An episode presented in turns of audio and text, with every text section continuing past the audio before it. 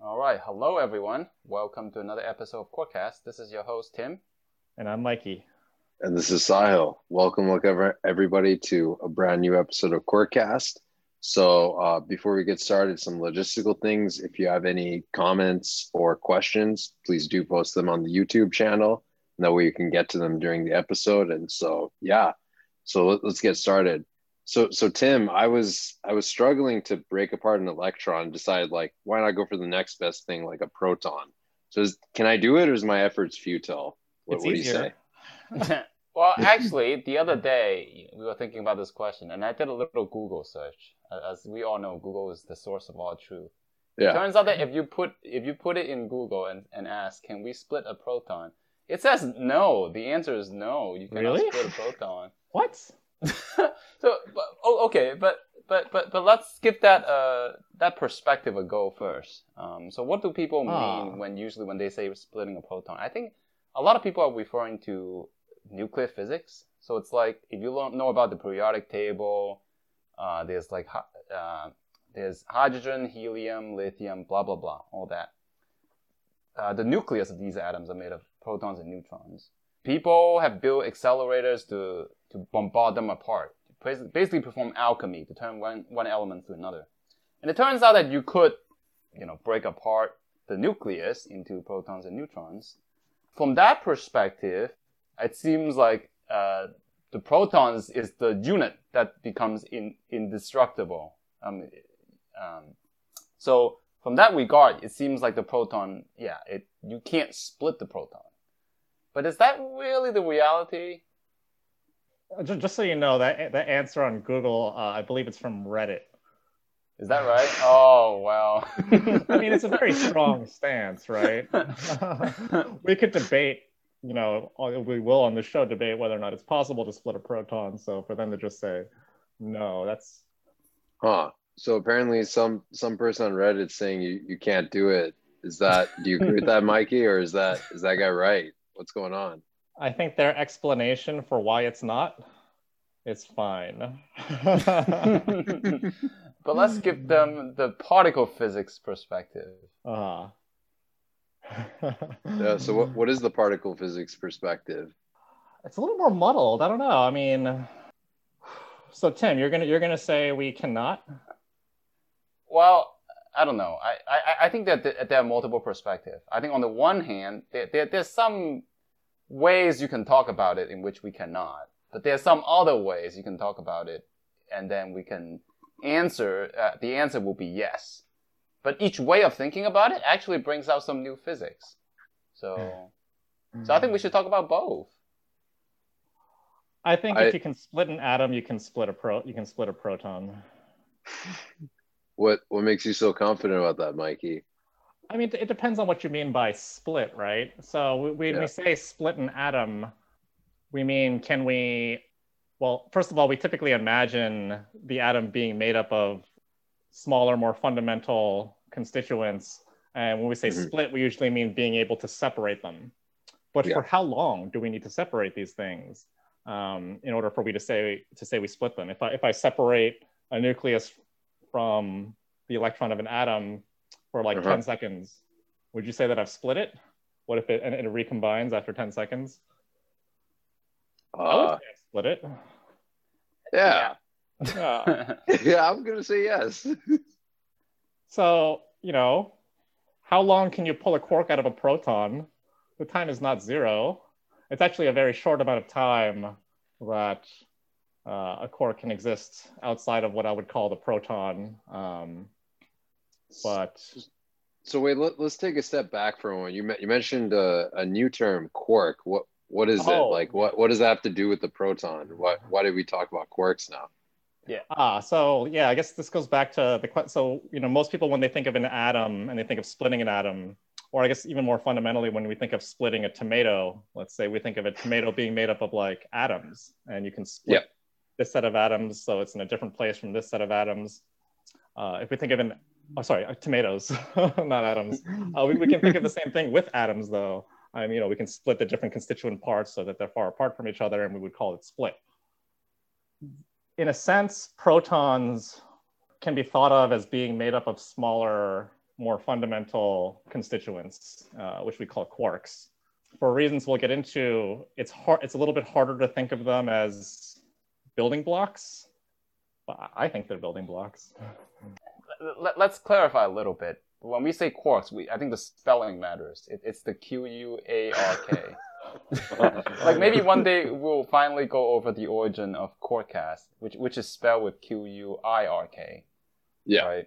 Um, but but what we're talking about is the Q U A R K, the quark. So the proton turns out it's a com- what we call a composite particle, that it is made of quarks and gluons. So, so normally what we call yeah what we, what we call yeah yeah quarks and gluons. And, and normally when we split something, like splitting a proton, uh, an electron from the proton, you know, um, it, it's like you can you, you take it away, and and there's a sense in which they're completely separated. Like you you know like you, you can break a you can ionize an atom, right? But to some extent, they're still interacting, uh, like gravitationally, minimally. So so so so even this total splitting, it's not absolute, but it's pretty clean. It's a very clean way of splitting. But the, for the proton, it's a bit subtle because even though a proton is made of quarks and gluons, if you try to pull one out, you kind of don't really succeed. Like that's why there's some physics in it that makes it such that it's not possible to actually just grab a quark or gluon out of out of a proton and, and to take a look. No, you it's just actually, have to do it really fast. Yeah, so so it turns out that the, the um, like the, the, the amount of time it takes or the time scale at which things happen is very important. It changes your perspective basically on, on what the image, uh, like what the processes look like. So, yeah. So I want to I want to also kind of like take a step back. So you're saying that there are these like I'm using in quotes like constituents or like basic building blocks again in quotes of a proton, which are these quarks and gluons. And what you're saying is it's difficult to grab an individual quark or gluon out of a proton due to reasons that we'll discuss in a little bit, but um, it's just hard to split it in that sense because you, you can't really like there's a might be like a, a strong interaction between the quarks or or how, how should I think about this? There are rubber bands tying the quarks together. yeah. So the harder you pull, the harder it pulls back. Uh, how how does that work? That's that's so that's so I mean I what like how's that different than like electrical attraction between like a positive and negative charge that the more you you pull like it's it goes down, right? Yeah. Ah. Most forces get weaker as they get farther away. Um, yeah. And that's why it's usually possible that you can split a planet from a star that's orbiting. Mm. You can split an electron from a nucleus that's orbiting. Physically, it's hard to separate a quark from a proton because it's like an opposite force. Yeah, this huh. is what we call the strong force. It turns out that the strong force is a very, it's got very different characteristics. So that's why you can cleanly separate out a, an electron for, for, from a proton. So that's why you can split uh, a hydrogen atom into its constituents, an electron and a proton. But uh, if you try to do the same thing for a proton, it's like you pull something out you try to pull a quark out, but then the force gets stronger and stronger. So something, you know, something's got to break, basically. So you can't really completely cleanly separate. There, there's no clean split. But there is another sense that you can have a more like a dirty split. so what when you're talking about cleanly split, I just just want to make sure I'm on the same page. It's that there's very little interaction between what is being split. But in the case of the strong force, if you're trying to pull something out, it's very strongly interacting with, try to pull out another quark, it's very strongly interacting with the other quarks and gluons. So it's difficult to do a clean split. Is that is that more of what you're saying? Yeah, the harder you pull, the harder it pulls back. Yeah. And then if you pull too hard, it snaps and creates children. so basically, we recently at my home, I've, I've been trying to make like pizza. So it's like working with the dough. You know, when the dough is not so sticky, you can just remove your hand. It's clean. Everything is clean. It's a clean split. But the dough is so sticky, like the strong force. You you know y- your your hand is in there. It's all stuck. Everything is stuck together. But if you really try to pull very hard, and you end up with a mess, like just dough everywhere. So th- the similar situation is uh, is happening actually with the proton. And, and, in particle physics, we call this the brown muck. I, I think there are, there are a few different terms. Oh, why brown and why? Yeah, just brown muck. What what is that Probably about? Because it's all different colors mixed up. Yeah, it, it's a very Oh. colorful analogy because it's the strong force, Mhm. and for reasons that I don't know if we'll go into, um, the strong force actually has three different types of characteristic, and it has nothing to do with with color at all. But because we, we know that there are also three different types of primary colors, mainly to do with the, the cones in our eyes, really. So people kind of make that analogy. They call it, they call it the color force. Hmm. So, so, So- br- yeah, so brown is f- referring to the mix of all the colors, I think. Ah, okay. That that makes that makes sense. So so now you put us in this sticky situation, pun not intended, in which like it's difficult to remove a remove a quark, but does that mean it's not splittable? Or I I mean, I guess our notion of splittable has become a bit more tricky to define. So is is it possible to do like a quote unquote dirty split of a proton? Yeah, I would say that's definitively yes. Um, Okay. And a lot of times, if you really try really hard to bombard the proton with something, that, that that's what you do when you try to split something, right? Just try to smack it really hard, like a blast it with something. A lot of times, these dirtiness ends up creating more protons or some other additional particle. So it's not like you break proton into two different things. A lot of times, you you you, you smack a proton, you end up producing maybe even more protons. Maybe maybe you turn some of them into a neutron, and then just stuff comes out. So it's not just like you're splitting. You're just like almost like more like obliterating it, and just and and just this dirty stuff comes out. I see. Is is there a way to to explain like very simply how do we know a proton is made up of these like quarks and gluons? Kind of maybe Mikey, if you know the history of that, or like how how do we figure that out? Or that's too it's too out of scope question. We can can table that. Okay, there's the there's the textbook answer, which is uh, it came from collision experiments.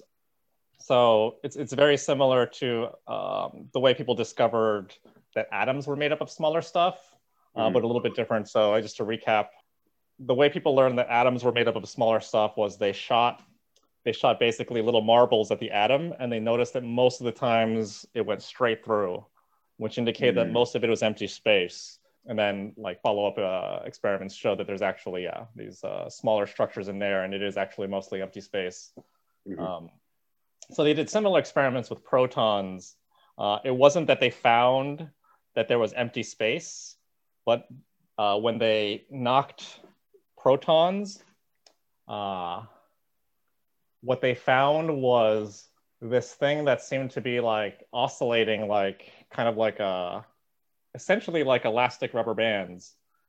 So, but essentially that indicates that, you know, we can think of the proton as a bunch of little marbles that are held together with rubber bands. And when we knocked it, uh, the oscillation um, of those rubber bands was exactly the kind of behavior that we observed in the proton. Um, Yeah. Yeah, let me just add. Um, I don't know if this is historically accurate. I think I think it was um, some of the work done by Bjorken and and the company.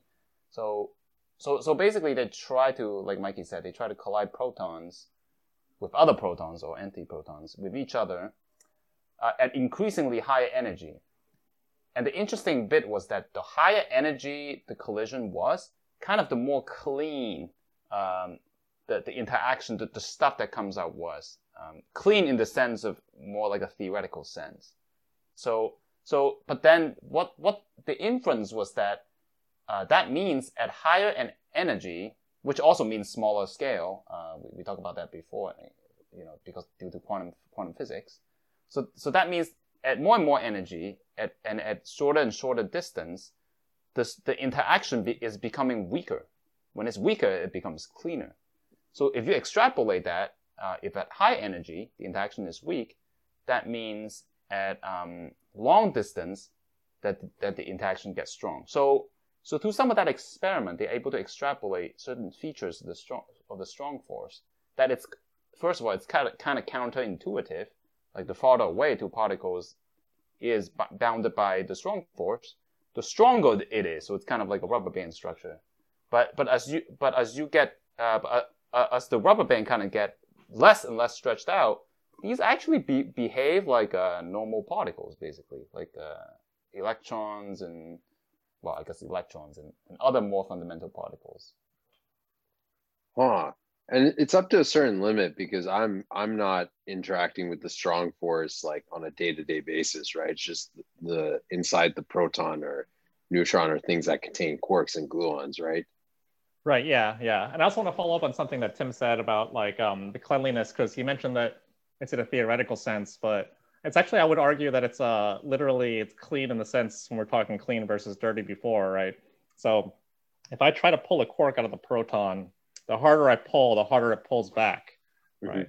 And if I pull too hard, eventually that rubber band snaps and lots of uh, uh, new particles are created from that energy. Um, mm. But uh, if I pull the particle out fast enough, then it's possible to pull it out so quickly that the rubber band doesn't have time to get tense yet. And so huh. for a very short amount of time, you can have the quark separated from the proton. And that's why people had to notice, that's why people had to smash them so hard to see the structure. Um, you have to actually smash them very, very hard so that the quark pops out so quickly that just for like one billionth of a second, it's physically separate from the proton before the brown muck appears. Huh. I thought so.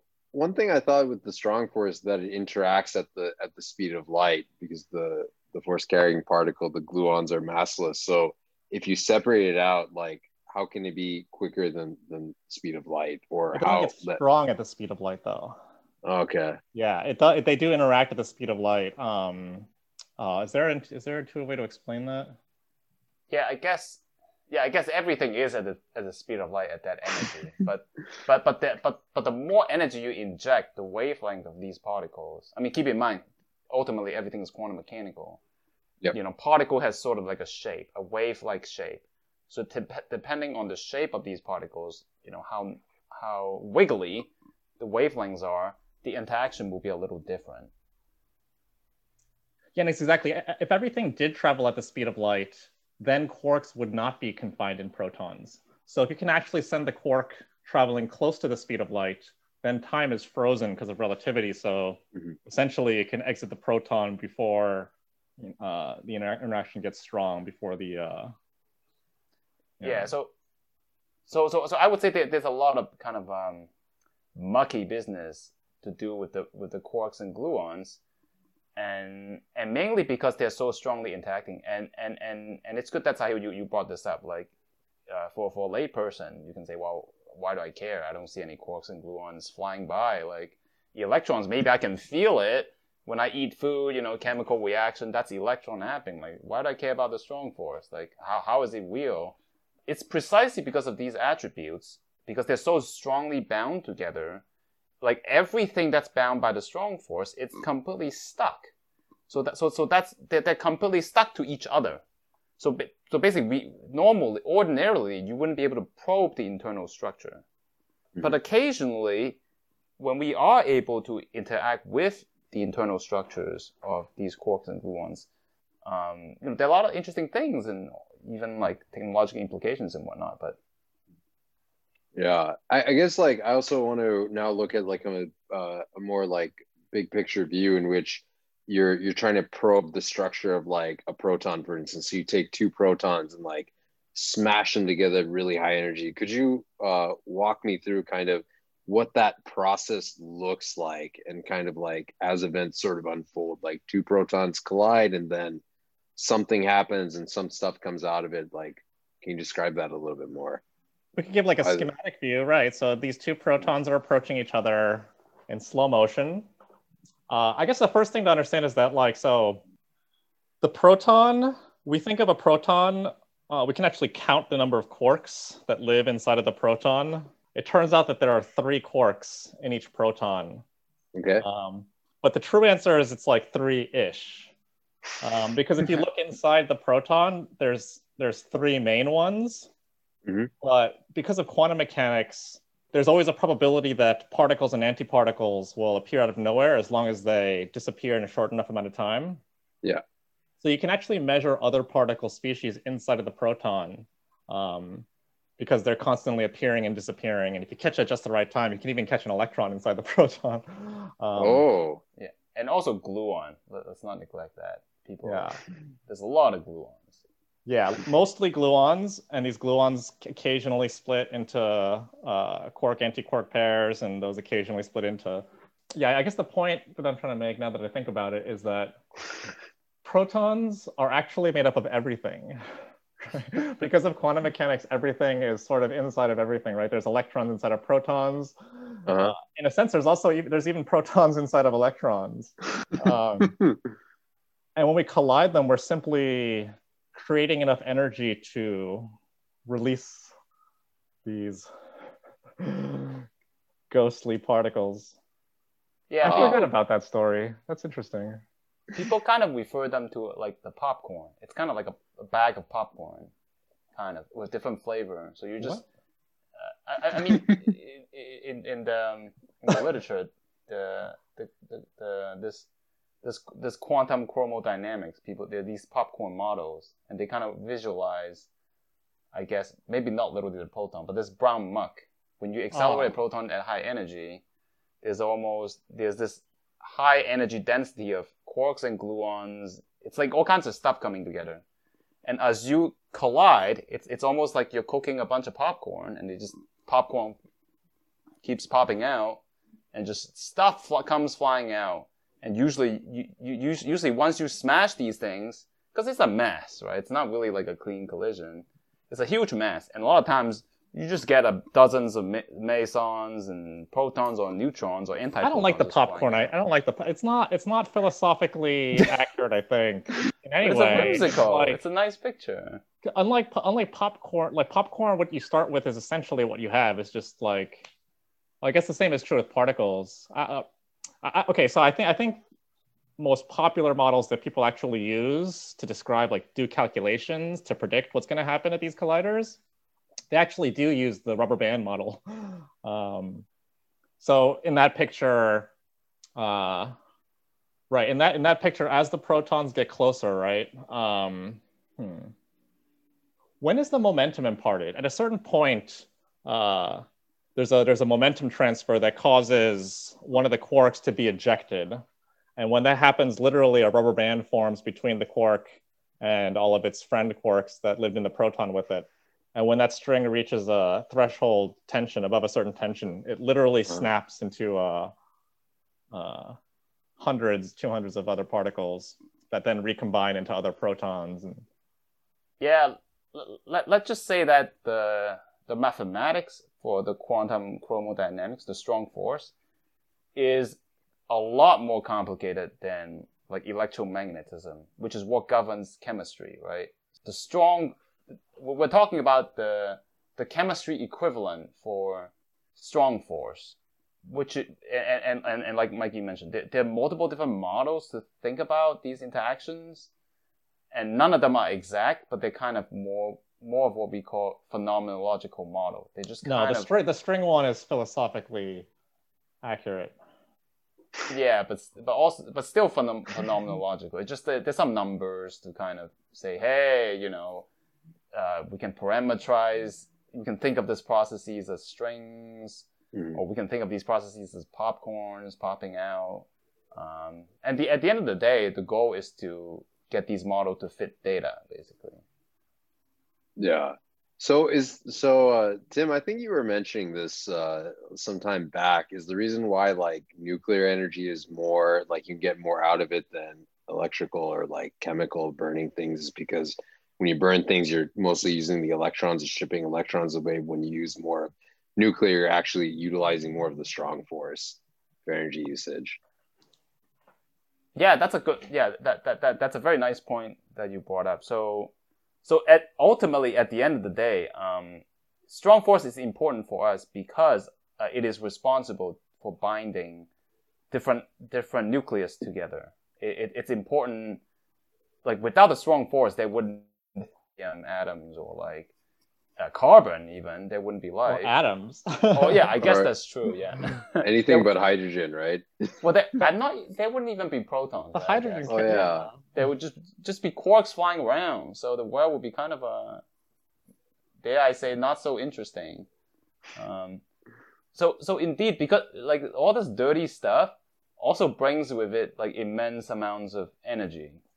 So that's why fusion, you know, um, just just with way less way less fuel, if we can achieve it, will burn way more brightly. Uh, like fusion hmm. reaction typically operates at I don't know, like millions of is it million Kelvin or I think it's millions of Kelvin uh, Celsius degrees Celsius. But actually, so, we should we shouldn't forget that it didn't happen by accident. It's basic, right? Like when when stars explode, they essentially like compact stuff into these like you know they, they compact like you know protons into these like 100 proton configurations like you know the, the uranium atom is like this. Mm-hmm. it's only created in supernovas. That's what mm-hmm. it takes to get enough energy to create this fuel cell uh, and it's basically a dense fuel cell full of this, this strong force energy. And when we find it we can break it and blow stuff up. Yeah so okay, so what I'm what I'm getting is that that that intuition is is, is pretty spot on, and that's why we should care about what's inside a proton because of eventual energy efficiency if fusion does succeed. Yeah, there's there's our ability to, our ability to harvest it is important, but uh, uh, hopefully there's something important beyond that. Although, and, and, also it's interesting, right? yeah it's it's it, it's um it's a very interesting type of force. Like even though on appearance it's very different, it gets like it gets stronger as we move further apart. Like if, if you and I have strong forces, it will be a, it, will be a huge mess, right? The world will be strongly interacting. But it turns out the mathematical principle governing them is it's very it's the same. It's just one number. The, the interaction strength is different. Or of course the yeah, it's just some a few numbers that are different. So that's remarkable. Um, the same, the very different, drastically different physics comes from the same mathematics, and it tells you something about fundamental nature. I think what it tells us is that you can't really split anything, right? Like if you, even if you split a proton and an electron, even though they're apart physically, they're still entangled uh, until they interact with so many things, other things, that it becomes like a brown muck. Uh, it's very very deep. So we're uh, we're basically uh, we're basically on time. Is there anything you guys want to say to, to conclude? Any last thoughts? That was my conclusion. Yeah, I, I guess I, I, mean I suppose we could summarize a bit slightly better. Um, like unfortunately, many of our episodes it's always like the, the answer is ambiguous. But but when you get to when you get to fundamental physics, uh, you know, life doesn't have simple answers. it's true, yeah. It's it's not so obvious what we mean by split or not. And of course, I can we can definitively say that you cannot cleanly split a proton. Um, like that much is cleanly true. split anything. Yeah, you. But then, but then again, can you ever cleanly split anything? But but the answer is that we definitively know that um, protons can be thought of as made of something more fundamental so we could split it in a dirty way. We could very much so. Um, so my my I, I would give the thumb. I, I would give a I I would personally would give a thumbs up that we yes we can split a proton. I would say it. Just straight up. Cool, All right. Cool, cool. Yeah. So with, with, that, I'd like to thank everybody for for joining us, and uh, and we'll see you all here next week.